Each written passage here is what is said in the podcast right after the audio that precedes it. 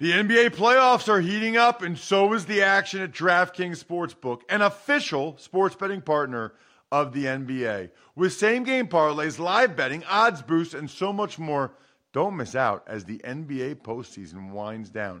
And if you're new to DraftKings, you got to check this out. New customers bet five bucks to get 150 in bonus bets instantly. Download the DraftKings Sportsbook app now and use code Ross. That's code Ross for new customers to get 150 in bonus bets when you bet just 5 bucks.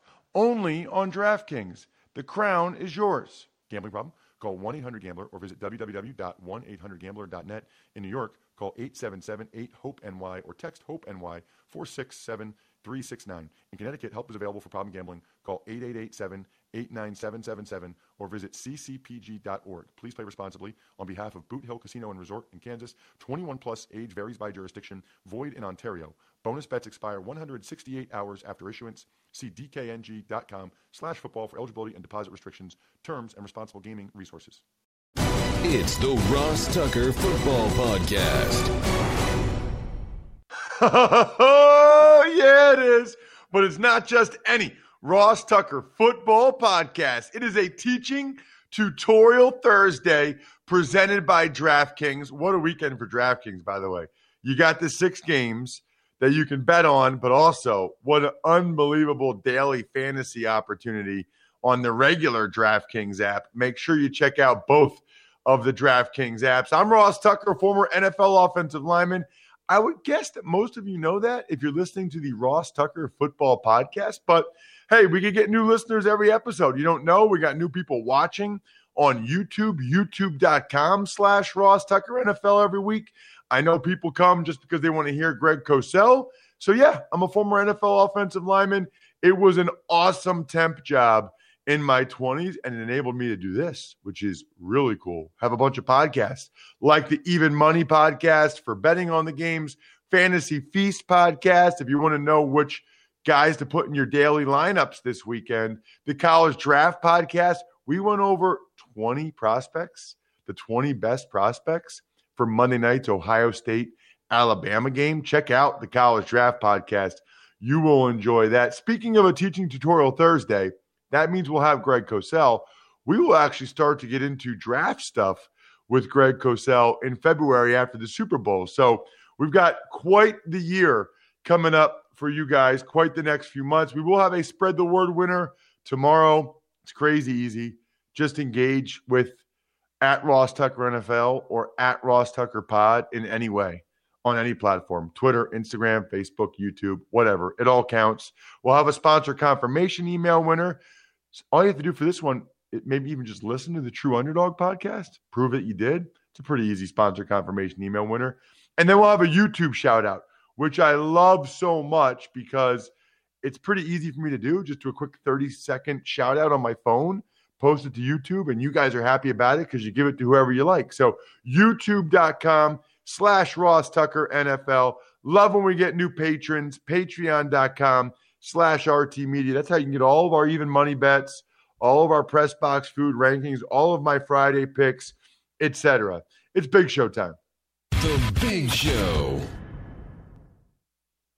All right. So most weeks I text Greg Cosell and say, Hey, Greg, I want to ask you about this and this and that. Uh, is there anything else I should ask you about? Yeah, we watched a lot of this guy. I'd like to comment on. No text needed, Greg. This was a this was a no text needed week because you and I both know what time it is.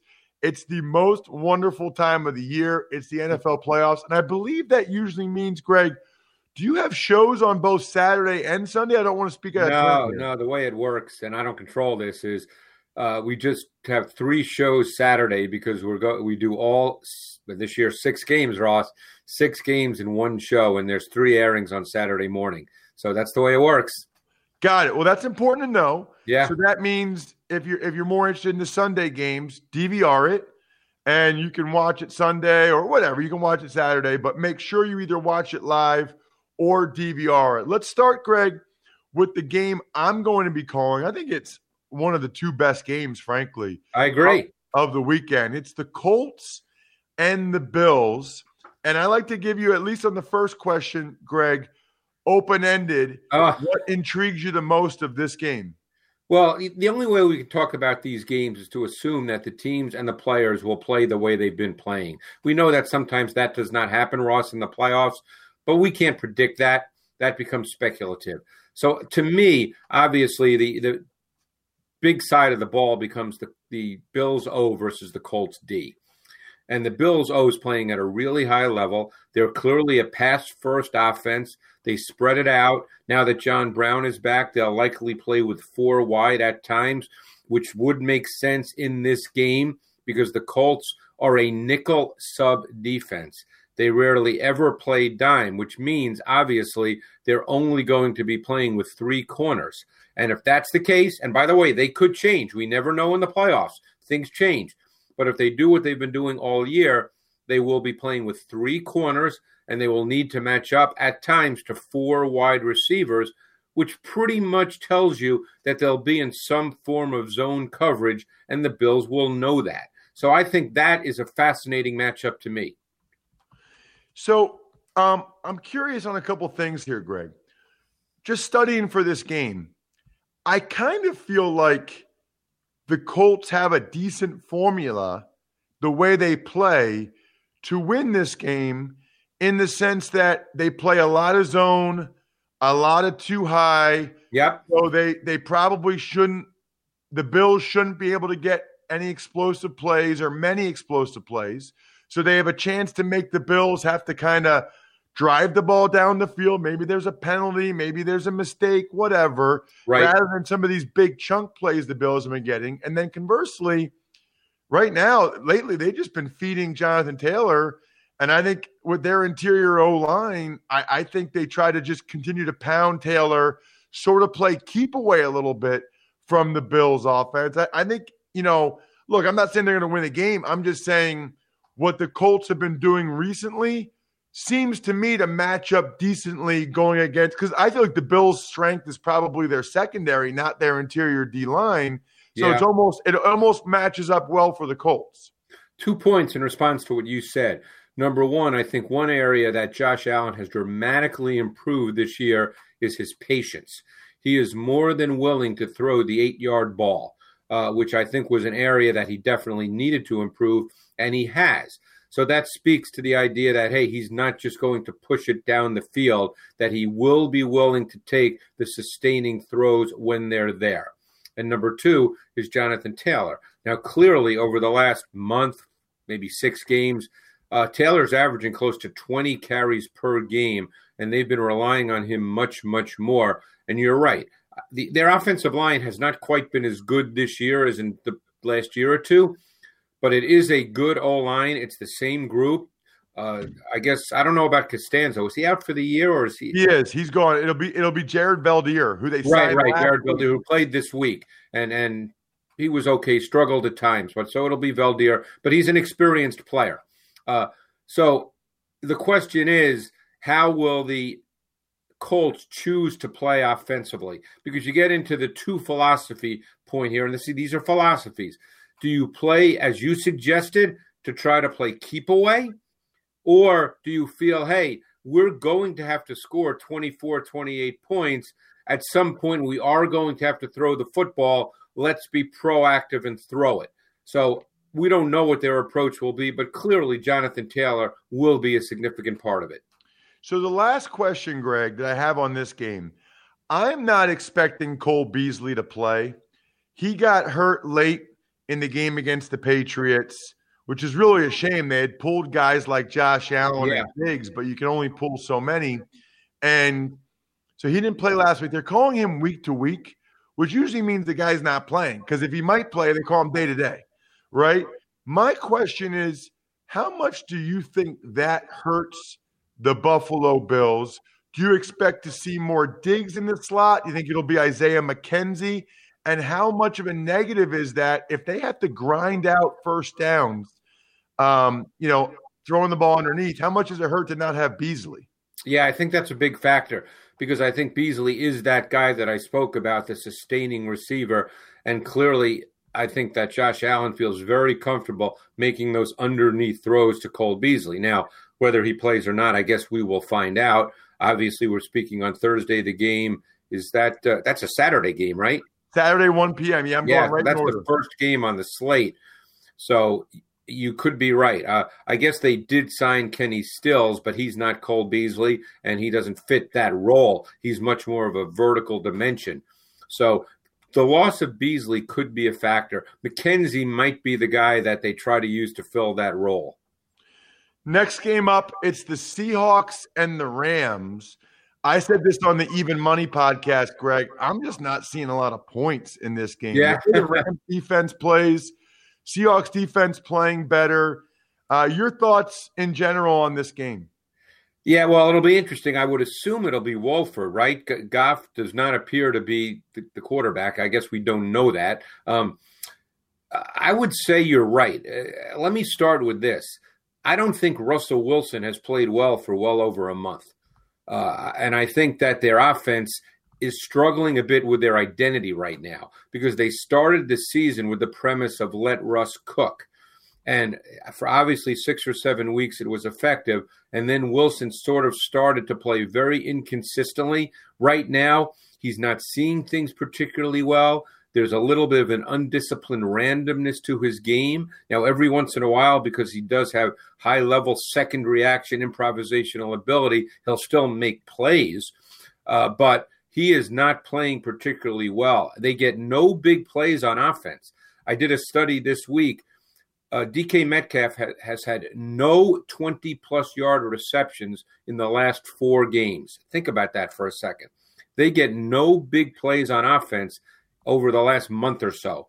So they are really struggling. We know how good the Rams defense is. Uh, they're not a man to man defense. They will match Ramsey on Metcalf at times, depending on the formation of the Seahawks, but you will not see that on every snap. That's not the way the Rams play. They're a split safety cover four based defense. All right.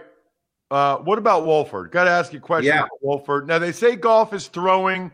I don't think he's going to play. I think it's Wolford. What did you see from him other than he's a complete lunatic who's not afraid of anything? Yeah, I know. He was kind of fun to watch. And I don't know what they list him at height wise, Ross, but when I watched the tape, he looked like he was about five five compared to everybody else on the field. So he looked like a little guy. But, um, you know, I thought that, you know, McVay is so good at defining reads and throws. I thought he did a really good job with that. What Wolford gives you, which Goff does not, are two things. He gives you the designed run game, and he gives you second reaction improvisational movement. Uh, now they designed a couple of big plays, and he just underthrew them, but they were there. One was a slot fade, and one was a go route. He just underthrew them, not badly, but just enough that they were incomplete. So it's hard to make any prediction about Wolford after one game, other than what the tape showed in that game, and he was kind of fun to watch. And uh, he threw the pick on his first throw of the game, and it was a pick I've seen many quarterbacks throw, young quarterbacks, uh, based on the read and, and the defense. But he settled into the game. But the the extra element that he brings with his movement will become a factor in this game. Saturday night, it's the Washington football team hosting the Tampa Bay Buccaneers, Greg. Yeah, I mean, to me, the most intriguing element in this game is clearly the Bucks' pass offense versus Washington's pass defense. Um, Brady is throwing the ball extremely well right now. You watch the tape, and it is coming out with juice, with velocity. I mean, he looks like he's 10 years younger right now. He is really throwing the football well. I guess Mike Evans, we don't know yet. Uh, he, we know how competitive he is, and if he can be out there, he will be out there. But their pass offense has a, an intermediate and vertical element to it that demands pass protection. And Washington, we know about their front. So the key element in this game to me is how the Bucks deploy their pass protection.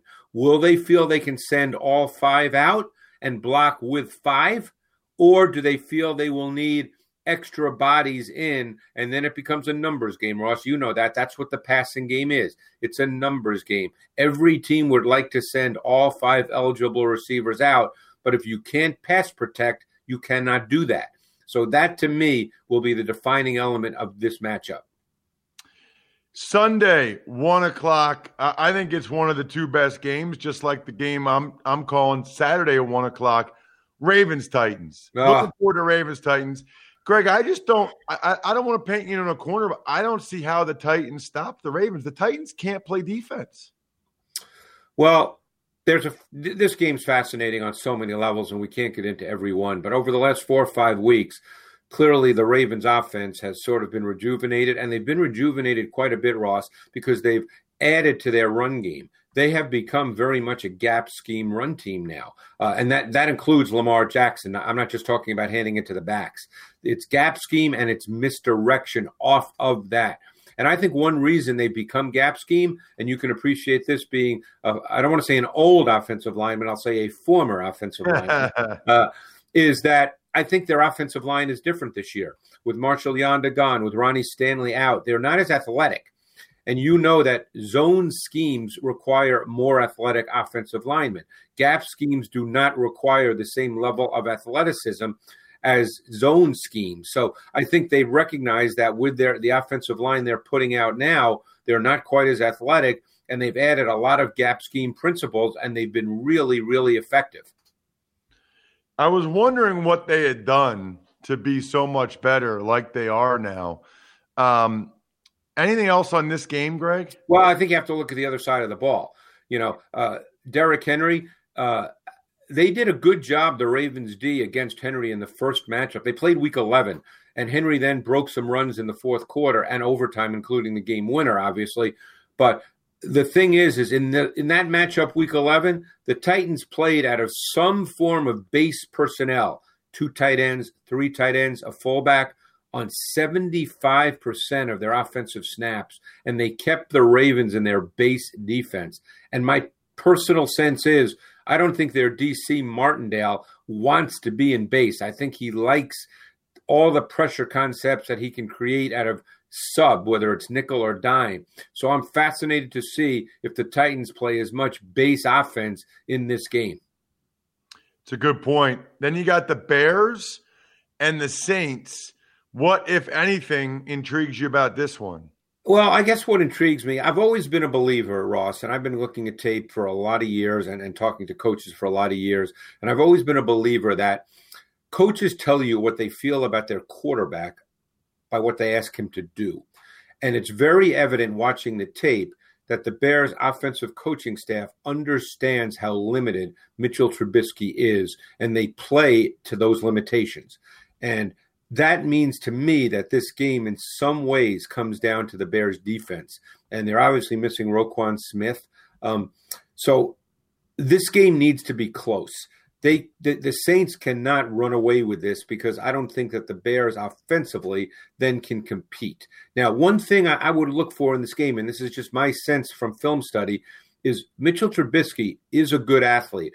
I would expect to see more designed runs with Mitchell Trubisky in this game. The Saints have a very good defense, a very good run defense. I don't think you can just line up and give it to Montgomery and expect that you're going to control the pace and tempo of the game. I think Trubisky needs to be a factor as a runner by design. Got it. All right, that's a cool nugget, and I think that they probably will do that. Finally, we've got Sunday night. Now, yesterday we record this at 7:32 a.m. right now. Yesterday, there were no new positives in terms of COVID for the Cleveland Browns. We do know, though, that they will definitely be without their head coach, Kevin Stefanski, definitely without their left guard, Joel Bitonio, which I'm nervous about, Greg, because the second, third string guards are already hurt. Yeah, I know. Now they got to have their fourth string guard against Cam Heyward, who's going to be fresh after a week off. So, and I think Cam Heyward might be the best bull rusher in the NFL. So, my my thought would be your first reaction, first instinct on the Brown Steelers game. Well, to me, and again, all you can do is based on on this, this season. To me, the Browns' offense, for the most part, can function one way. Now, Baker Mayfield has had a couple of games where he's been really good, and he is a good thrower. So, can he make throws? Absolutely. But I think for the most part, they're a team built on the run game and the pass game that works off of that with play action and play action boot. Um, I believe if Mayfield were to get in a situation where he'd have to drop back 40, 45 times because the game would dictate that, I think they would struggle in pass protection. I think you would agree with that. So I think that this game, again, I think now it falls very much on the Browns defense. This game needs to be close so that the Browns can maintain their offensive approach. And then you get to the Steelers offense, which, you know, over the last couple of games, not not week 16, not week 17, obviously, but prior to that, when Big Ben was playing, they've struggled a bit. They had a couple of of well schemed plays. Week 16 it was against the Colts, uh, but for the most part, their pass game is has been limited. We'll see with an extra week and and study w- what they decide to do with that. But their pass game has been very limited. They'll take some shots on the perimeter, and if they hit those, it looks good. But as far as schemed pass game concepts, you don't see a lot from the Steelers. How big a deal do you think it is, Greg, that Stefanski is out for the Browns? Yeah, it's that's a hard question to answer because you just don't know with Alex Van Pelt how he's going to approach it and, and specific play calls. Look, their philosophy is their philosophy. That's not going to change. But then you get into the specific play calls in given situations, and it's impossible to know, Ross. It, it's just one of those things. But the philosophy, the overall philosophy, will not change. Yeah, you know, Alex and I were teammates in Buffalo in 03. I think he's called plays at some other point in his NFL coaching career. I has. can't remember where or when, but I feel like he has before. So Yeah, no, he's not. He, this is not his first rodeo. But again, you simply don't know on those critical down and distance situations. You know what he calls on third and seven, what he calls if they get in the red zone. Those critical situations that in games like this can often dictate who wins and who loses. Make sure you check him out on Twitter at Greg Cosell. He doesn't tweet a lot, but he retweets the things he's doing so that you can see and watch him or listen everywhere he is. We know he's here every Thursday on the Ross Tucker Football Podcast. I have like 15 notes when I Yeah. post it to Twitter. I don't even know. I won't. There's not enough characters for me to write down all the interesting things Greg said, but I'll do my best. Thank you, Greg. Thanks, Ross. Appreciate it. Speaking of doing your best, I want to take a minute, moment to share a new podcast with you guys. True Underdog, recently launched by four time Entrepreneur of the Year award winner Jayson Waller. It's real, it's raw, it's motivational. If you're looking for inspiring stories and killer entrepreneurship advice, head over and subscribe to the True Underdog podcast. This guy, Jayson Waller, raised in a trailer park, suffered childhood abuse, kicked out of his high school, and became a dad in his teens. You can imagine how many times he heard no and you can't. Well, he started three companies from the ground up, and his latest venture, Power Home Solar, is on the path to becoming a billion dollar enterprise. Head over to True Underdog Podcast to hear how Jayson and his high profile guests turn their lives around to achieve massive success. Subscribe to the True Underdog Podcast, the same place as you subscribe to this podcast Apple, Spotify, YouTube, or your favorite podcast app. Tux takes. Good morning. Biggest news since uh, you and Andrew spoke yesterday, Ross. Uh, no new positive tests or close contacts in Cleveland with the Browns. Oh man, today's feels like a big day, Bry. Today and tomorrow feel like really big days. I am fingers crossed, very hopeful that we don't have any more positives in Cleveland, just because I want you know them to have a, as strong of a team as they possibly can for that game, but also I want the game to happen. I want to be able to watch it. So there's a bunch of reasons why I am hopeful that the Browns keep your fingers crossed, everybody. They don't have any more positives today or tomorrow. We already talked with Greg. No Stefanski and no Bitonio is really, really rough for the Browns. And I, there's even some other guys I don't know if they're getting back or not that were already on the list, but it is what it is. I don't think the Steelers are going to have Joe Haden. So, you know, that this is just the world we live in right now. Tux takes. In Miami, offensive coordinator Chan Gailey resigned, which means the Dolphins will have a third new coordinator in Brian Flores' third year as head coach next year. What's really interesting about that is most people believe that Chan Gailey's system is perfect for Tua. Dolphins fans are all saying Chan Gailey stinks and they don't like him, but his system is a bunch of receivers, get the ball out quick, smart quarterback, gets the ball out of his hands in a couple seconds. That's Tua. Like, that's Tua's skill set. So I don't know who they're going to bring in that's going to be better than Chan Gailey. And I hope Dolphins fans are careful what they wish for because I always thought that Chan Gailey's system, eh, from what I had heard, was kind of tailor made for a guy with Tua's skill set, which is gets the ball quick, quick release, accurate, boom, boom, boom. Kind of the player Fitzpatrick's been a lot in his career. Tux takes. Some future pros in the news. Alabama wide receiver Devonta Smith won the Heisman, and Clemson quarterback Trevor Lawrence is heading to the NFL, both as expected. Right. Uh, I think it's cool, really cool, that a wide receiver won the Heisman. Now, if you listened to Emory Hunt on the College Draft Podcast, or you see it on social media at Ross Tucker Pod, you know, the highlight clip that intern Casey posted, or on YouTube, youtube.com slash Ross Tucker NFL. Emory Hunt thinks that Alabama has a better receiver, Jaylen Waddle, who's fast as lightning, who got hurt early in the year, that might be able to play Monday night. So, number one, I think it's all DeVonta Smith had a ridiculous year, and I'm thrilled for him that he won the Heisman. So that's number one. And he I thought he deserved it. And I'm just glad it's a position other than quarterback, and really other than quarterback and running back. I think it's cool. but the crazy thing is, they might have somebody better. That's what's really crazy. And the Trevor Lawrence video was really well done. Kudos to him for that video. You know, he's had a terrific career.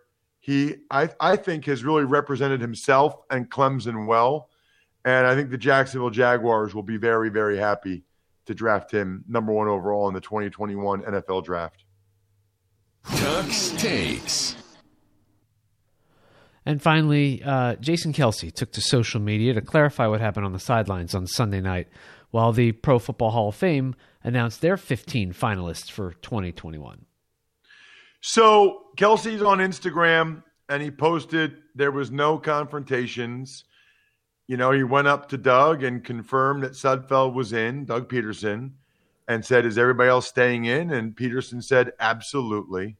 Because that's actually a really good point. Like, they could have benched Kelce at that point and put somebody else in at center. You know, like it's not like they benched everybody. And they had said during the week that they wanted Sudfeld to play. So, at any rate, I thought that was a good point. And that's a really important piece of this for the Eagles that Kelce, first of all, clarified things, didn't seem upset about it. Secondly, that, you know, remember his speech a few weeks ago about you play to win? Well, it's a real problem if Kelce retires for the Eagles. And that was my concern sort of with how Monday night unfold or Sunday night unfolded was that Kelce would end up retiring. And you obviously don't want that to happen as a result of this. I mean, he might have been he might have retired anyway. Uh, that's the thing now. Now we'll never know unless we we see what happens with what he ultimately does. I'm sure if he does retire, everyone's going to speculate that that's the reason why. As far as a Hall of Fame finalist, Bry, I just wanted to say one thing. I think all those guys are deserving. That was my reaction to it. I think all those guys are deserving of being Pro Football Hall of Famers. All of them. So that just goes to show you how hard it is to get that list from 15 down to five. And by the way, it's supposed to be hard. Like, that's what makes it so special. It's supposed to be hard. Uh, speaking of special, love doing these cameo videos for you. So either subscribe to our YouTube page and comment, and I'll pick a winner tomorrow, or just go to cameo.com and have me do these videos. You know, a lot of people get it for their buddies for birthdays or fantasy leagues. Congratulations to themselves or to somebody else or to kind of razz some of their other people, which I love. It's fun to uh, like. I'm getting paid. It's twenty five dollars, but I'm getting paid to uh, mess with and tease your buddies on fantasy football. That's amazing in your fantasy football league. I love it. So hit me up on Cameo. Uh, let's get to an email, Bry. Ever wanted to ask an NFL player a question? Well, here's your chance. It's time to ask Ross. Email address ross at rosstucker.com. If you ever take advantage of any of our sponsors, or you just rate and review the show and take a screenshot on your phone when you do it, that counts as a sponsor confirmation email. Send it to me, ross at rosstucker.com. And if you ask a question, I guarantee I read and respond to it. We're probably going to get to a bunch on Tuesday, which is exciting. And not only that, you might win one of these cool press passes I still have, or a bunch of different things you could win a signed picture, signed card. I love giving you guys stuff just for supporting the show. What do you got, Bright? Hi, Ross. Thanks for all the great football knowledge and information that you share with us. I love the analysis from Greg, power rankings, and of course, the press box food reviews. My question it's obvious that some franchises are better run than others. As a visiting team, was there a team that you always looked forward to more than most for the game day experience at the stadium? That is from David Ramfo. And David's clearly talking about an away game. And David, I would say there's one that there's a couple that stood out negatively because the locker room was so bad. Buffalo's away locker room was really bad. Um, try to think. Oakland's away locker room was really bad. It was just an uncomfortable experience. Which, by the way, they don't need to make things comfortable for the away team, but you're just like, oh gosh, that place is awful. Conversely, in terms of the one you look forward to, it was same one I look forward to now as an announcer, Lambeau, Green Bay, because we played there my first two years. I don't know how that happened. That I was a, a member of the Washington Redskins at the time, and we played at Lambeau my first two years. Both years, when you come out after the game, there was a lady. I don't know if she's still there, but there was a lady there that would give the players brats, the away team players brats. I remember one the second year we were getting our butt kicked, and one of the vets was like, somebody said in the sideline, "Man, I'm ready for that brat. I can't wait for that brat." So I don't know if she's still there. This was 20 years ago now, 2001, 2002. Gosh, that makes me feel old and sound old, but it's true, and it, was awesome. So it is Lambeau. They're also the people were so nice there. Like they weren't like mean to you. It's glorious. Absolutely glorious. Shout outs are in order. Pizza Boy Brewing, Sporticulture, SteakhouseSports.com, Vision Comics with an X. All the other podcasts from this week have posted and are available. Tomorrow, I'll make my picks for all six games. We'll get to another email question or two, uh, which is great. January is a great month for getting your email questions. So please keep them coming. Ross at rosstucker.com. I think we're done here. Thanks for listening to the Ross Tucker Football Podcast. Make sure to also subscribe to the Fantasy Feast, Even Money, Business of Sports, and College Draft. All available at Apple Podcasts, rosstucker.com, or wherever podcasts can be found.